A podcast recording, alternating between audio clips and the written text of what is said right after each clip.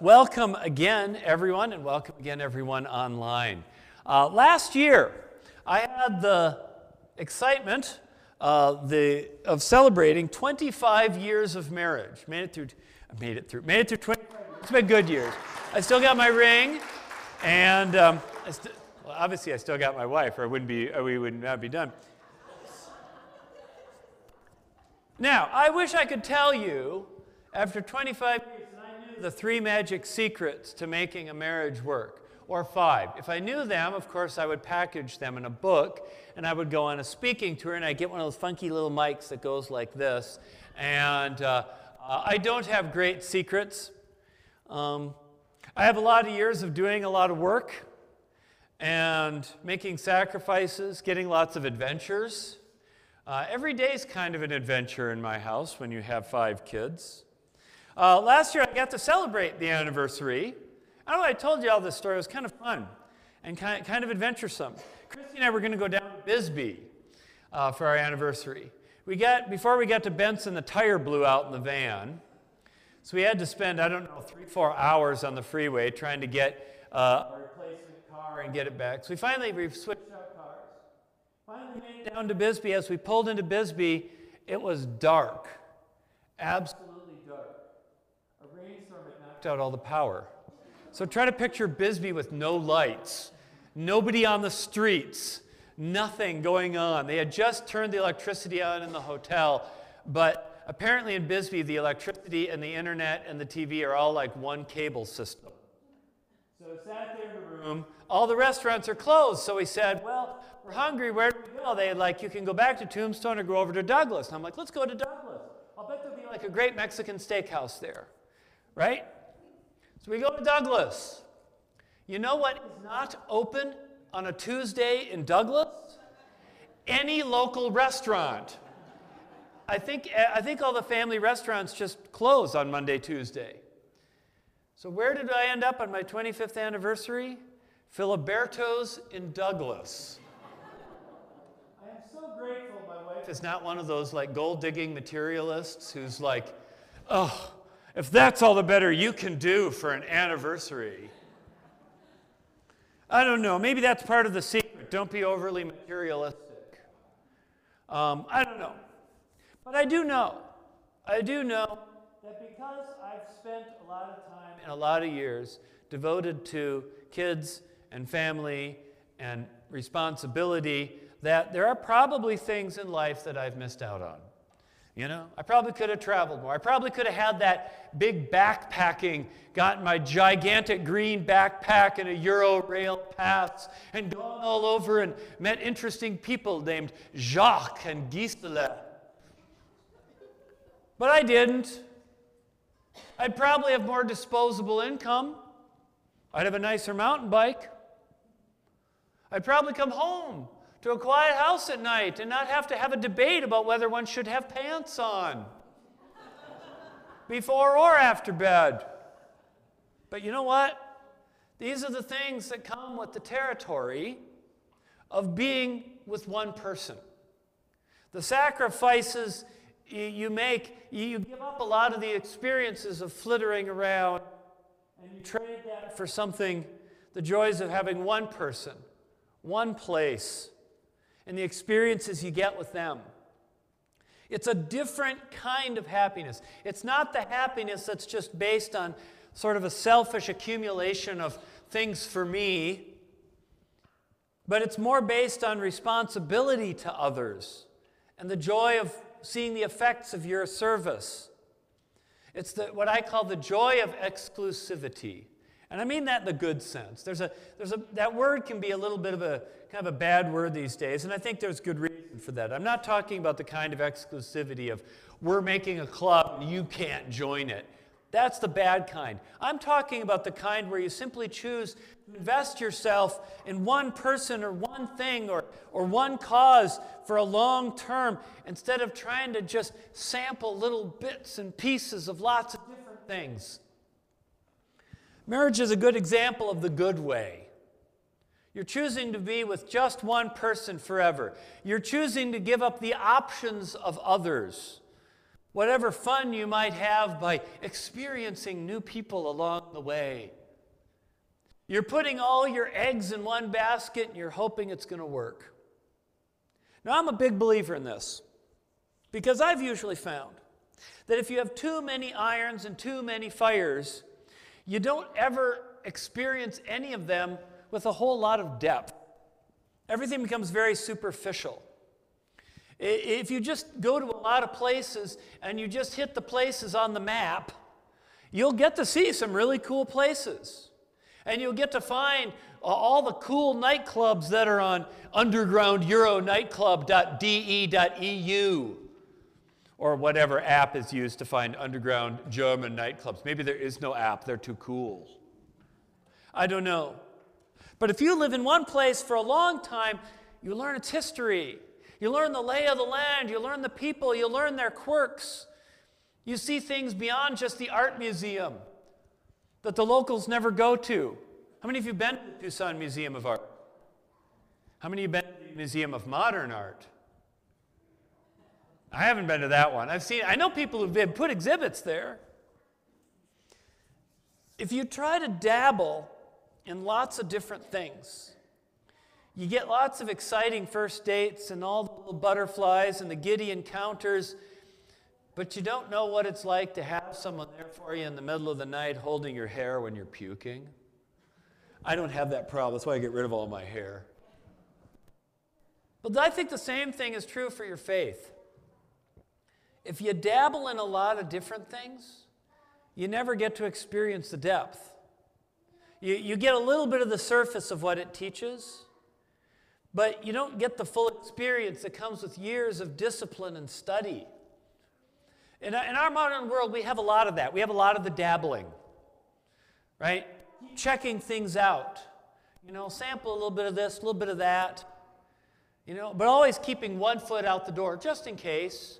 Because it might go bad. Well, anything might go bad. You might end up stuck on the freeway on your way to Bisbee. But then you wouldn't have good sermon stories to tell. And honestly, in some ways, I think it's a lot easier to go flittering around. Because when the going gets tough, you just cut and run. And, and, and you don't ever have to ask yourself the hard question of, is this not working because I'm not doing something right? As soon as it doesn't work, you blame the other person and move on. You don't ever have to do that introspection that might require you to change. You just keep going. And the interesting thing is that as I go back and look into the New Testament, this is the way the religious world was even back then. The Greeks and the Romans, they were polytheists. They had lots of gods, many, many gods. And in general, the Romans didn't care how many gods you had or which ones you worshiped, as long as you paid your taxes and you did your required sacrifice to the local god when it was time. So they don't care if you worship Jesus, but when it comes the day to give the sacrifice to Artemis, you better make the sacrifice. And the Romans wouldn't have cared. They just kind of thought more gods the merrier. They literally made shelves in their households, and they called them the household gods, and they would have idols, and they'd line them all up. Bing, bing, bing, bing, bing, bing. You'd have Zeus, you'd have Hera, you'd have Isis, you'd have Mithras, you'd have Thor, I don't know, whatever. Just line them all up. And each god had a different thing. That's kind of the way it worked. You know, the gods didn't necessarily expect you to serve them constantly, but if you wanted something, you had to give them something in return. So if you got a problem with your SAT scores, you go to Athena. Give her a little sacrifice, she might, you know, give you a couple points. If you have a problem with your electricity, you call Zeus. right? If you, you got, if you, you, get, you, you need money issues, you go to Hera. You know, you, you, you need problems with your love life, talk to Athena. They had one for everything. And so it seemed absolutely nonsensical to them that since each God helps you in a different way, why would you just stick with one? You're cutting yourself short. You're missing out on all the other options. I mean, what good does it do to be with Hera and have Hera grant you lots of power, but be, have no love life? I mean, yes, Hera and Athena and Aphrodite hate each other, but you know, you could play one off the other. They did in the Iliad. Right? So this was how they thought. You had to have lots of gods, lots of for different ones. They had sort of, maybe you could call them religious situationships. That's the phrase the kids use nowadays. Are, you t- are we together? Oh, I don't know. Are we a thing? I don't know. Maybe we are, but we're together. Are we exclusive? Well, maybe we're not exclusive. It's just a situationship, which usually means one person is stringing the other along to get something they want. But we, we, we, we kind of keep our options open. We, maybe I'm not ready for commitment. And that was how the Romans viewed their religions. Right? You keep a few, you keep a few around, but why would you just stick with one? So Paul comes in. The Apostle Paul comes in. Here's this Jewish guy raised in a Greek city. He shows up at Athens and he starts preaching. And the philosophers of the town go, hmm, I wonder what this guy's talking about. Let's have him talk to the philosophers on Mars Hill, the Areopagus. And the Areopagus, uh, you can still go see it. Like I say, my computer broke, so I wasn't able to get the images up there. But the Areopagus is still there, and, and they usually also held court there. So it was basically rich old guys, because women weren't allowed, slaves weren't allowed, and working people had to work. They didn't have time to sit around and talk philosophy all day. And, and, but they decided to bring Paul up there. So Paul goes up there, and they're like, all right, tell us about, give us, give us your spiel. We'll consider it. So they sit there on their hill looking out over Athens and they're considering it. And they had this very, they had a very detached view of religion, very kind of ambiguous, very, we'll look at the different philosophies and see what they all say and maybe we'll kind of compare them together. Well, you know. And uh, so Paul gets up there and he speaks and he, look, and he starts out with them with an interesting thing. He says, um, Look, I've been walking around the city. And I noticed you got all these idols. And they did. They had statues on literally every street corner. And he says, But I found this one called To an Unknown God. And they actually dug it up in the 1800s. Uh, this did exist. Kind of a squarish monument. There's no image on it, right? Because you don't know what it looks like. So it's just kind of a squarish one, sits about this high, to an unknown God. The, the Greeks built it just in case they were missing out on one. And if the one they forgot got mad at them for being forgotten, this way they'd at least, they're hedging their bets, right? And Paul says, Look, I saw the unknown God. Let me tell you about the unknown God. And so they're sitting there listening. He says, Okay. Paul's like, Okay, this unknown God, this unknown God is the one who made the world. This unknown God made everything. This unknown God can't be formed by human hands. Okay, okay, they're listening. And, and, then, he, and then he says, But this one unknown God will come again one day in judgment for the resurrection of the dead. Oh, oh. Now they weren't so sure about it. Now it was kind of like, eh. So there were three reactions. One was they scoffed. Hmm, not sure what I like about this. One was, hmm, I'll take that under consideration.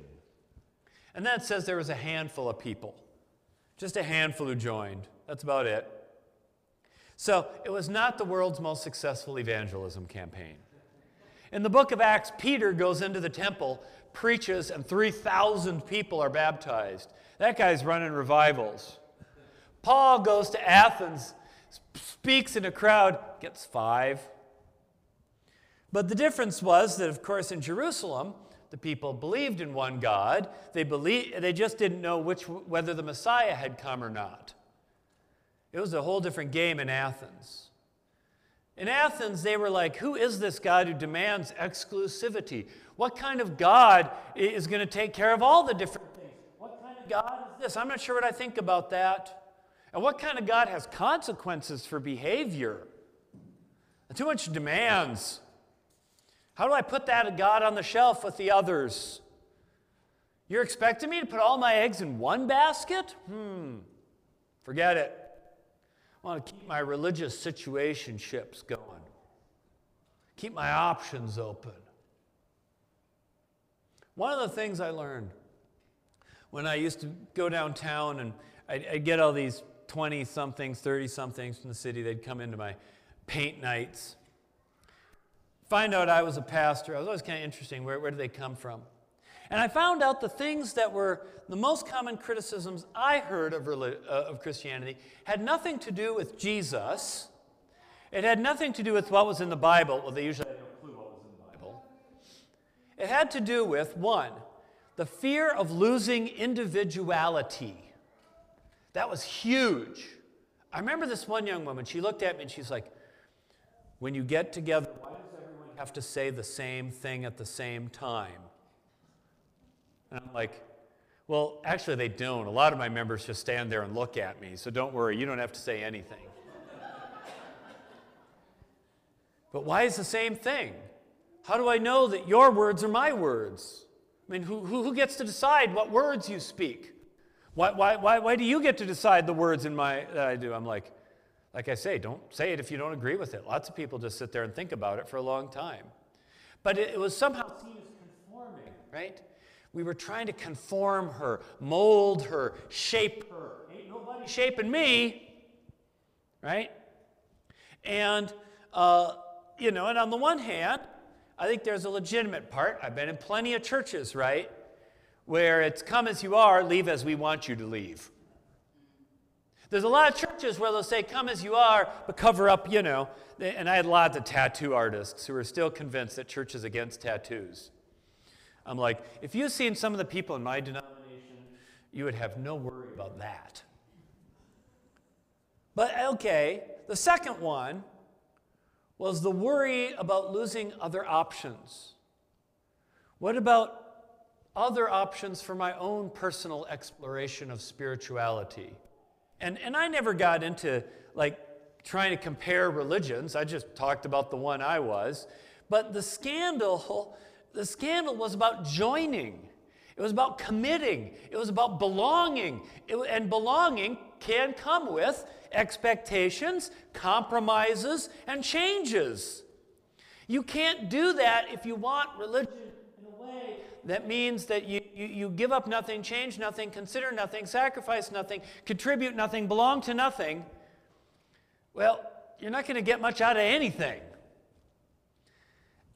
And that was the problem. That it wasn't that they hated Jesus. It was the being a part of something that made them nervous. And again, there's plenty of places I'd be nervous of being a part of too. You know, there's a church by me that bans kids from reading Harry Potter. It'll teach them witchcraft. And they're huge. They just made a big addition. And I'm like, really? I mean, you really think your kids are going to read Harry Potter and go, Satan, Satan, I sacrifice this goat to Satan. Teach me a Patronus spell so I too can take Voldemort. I mean, you really think that's going to happen? Really? I've met people who worship Satan. Trust me, they ain't doing Patronus spells. They're doing all sorts of things like this. But it's real. And I was kind of like, huh? Okay, so I get it. But this is a general thing in America right now. Clubs, organizations, nonprofits, everyone's having a hard time you know, the, the nonprofits will tell you, you know, what we need are volunteers who will go for a three day training session and commit to one to three days every week in perpetuity. And what do they get? People want to come in one day, take a selfie, and run. They don't want to commit to that because, well, I might miss out, right? I want to keep options open. The scandal of the cross is that it demands of us. The joy of the cross is that it demands of us.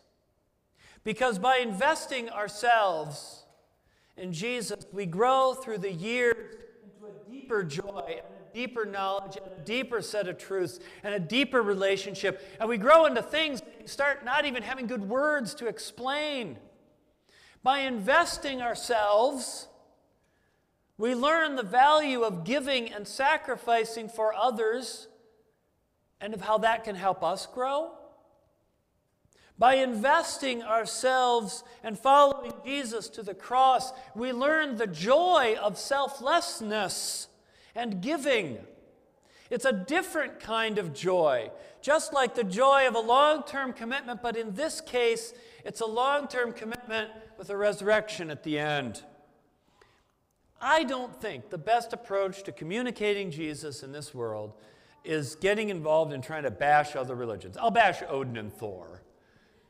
But there's so few people who believe in Odin and Thor these days. They're mostly up in Scandinavia trying to burn wooden churches. And they're mostly neo Nazis because Thor is strong, Jesus is weak. All right. Get away from me. But I don't think the goal is to bash other beliefs. All I try to do is just talk of how great it is to know and follow Jesus. All the gains you get, the beauty of living in Christ, the joy of that. It's not to prove or disprove Jesus, but to live for Jesus. And to show that that can bring a joy in life that can't be found in just a buffet of superficial choices, but in following that one God. Amen.